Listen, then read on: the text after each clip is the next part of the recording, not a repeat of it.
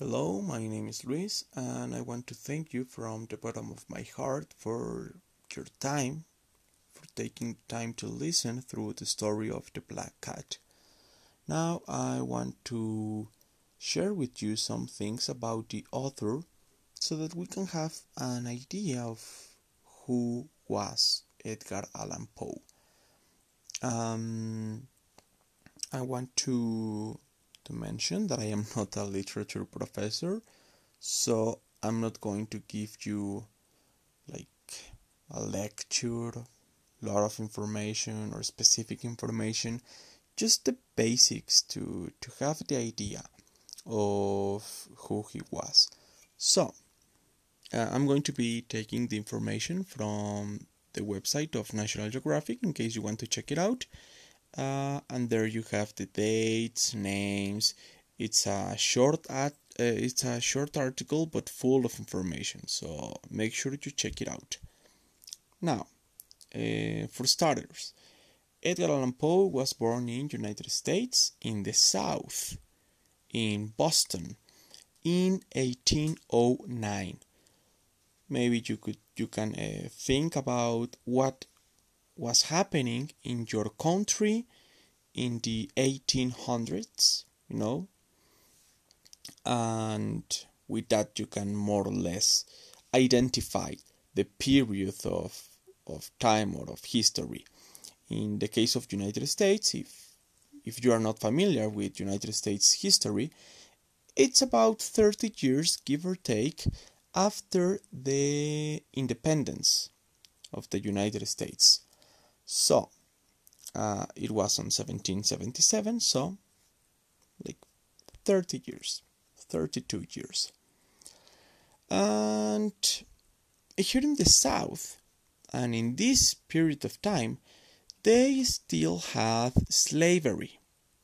It's going to be around 40 years until the until the war between the north and the south. So they still have slaves, this idea of the woman as only a wife and a mother, um, this indifference or skepticism uh, before democracy and progress. And well, so he's born in, in, in, the, in the south in this period of time and when he's three years old, his parents die, so he's adopted. He was never legally adopted, but his family quite gave him everything. And the stepfather was named John Allan. From him is from whom Edgar takes the last name Allan. So, uh, well, this, this man, John Allan, was a businessman, a rich man, and when Edgar is still a, a little boy, they go to London for some business. There, in England, Poe learns to read Latin and to speak French. After a while, the businesses are not successful and they come back to the south. Here, Edgar will listen to the stories of the slaves about zombies, black magic, banshees, and all these uh, things that that they brought in their beliefs, and he was fascinated. Uh, just a like a small note if you're interested in this, History Channel has a great documentary about zombies, about the role of zombies in Haiti inside the the voodooism. Very interesting, and I think it's on YouTube, so I recommend it if, if you like these these topics. Anyway, so Edgar gets fascinated by these stories. He also loves to read um, terror stories for magazines that his father has in his office, and he grows wanting to be a writer.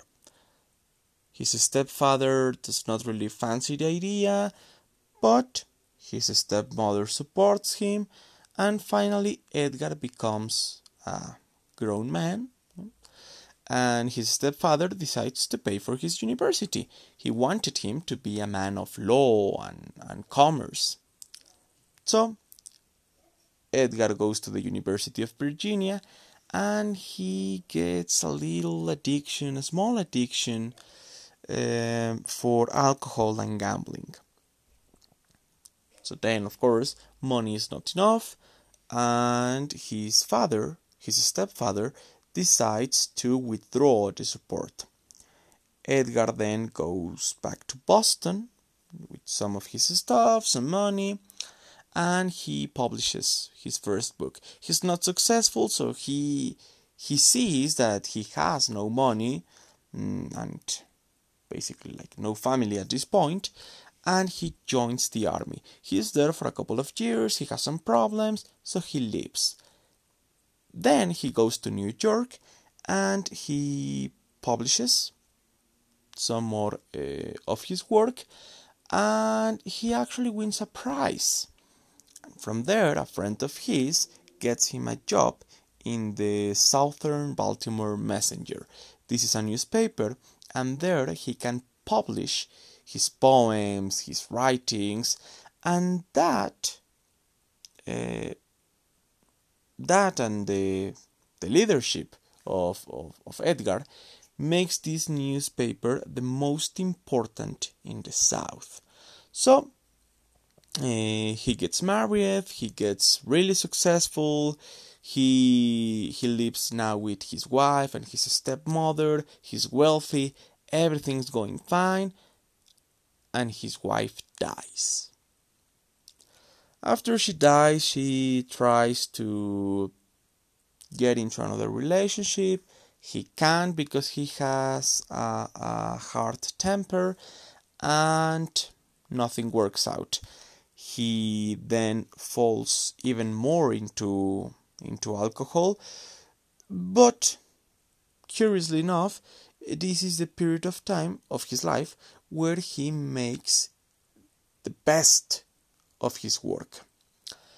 Now, uh, things get interesting in 1849. So Edgar is 40 years old and he is to marry again. His friends say that he looked. Well, his friends said no because he they, they are also dead anyway so uh, they say that edgar looks excited happy for this new project for this marriage. And then something weird happens. Something like out of his stories.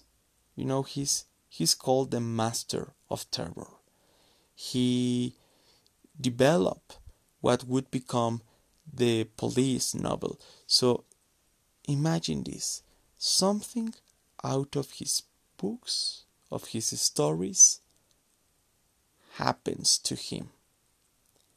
He disappears. Out of the blue, without a trace, he disappears. And that's it. After some days, he is found in the streets of Baltimore in a state of deep worry, not knowing anything, and he needs immediate help. So a friend of his takes him to the hospital. Four days after he is there, at five o'clock in the morning, he dies.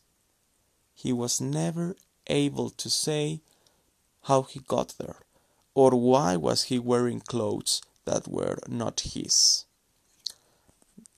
We don't really know if it was suicide, a murder, a tragic consequence of, of destiny, as written in, in the website of National Geographic. But truth is that this is still a mystery.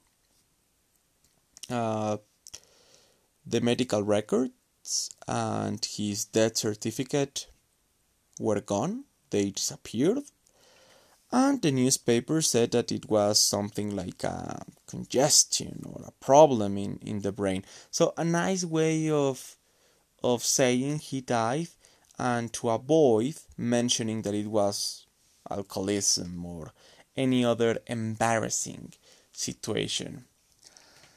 But the truth is that Edgar Allan Poe was a great figure. He is a great figure in literature and he has great stories, great poems, great tales, and as you could see, they are really, really scary.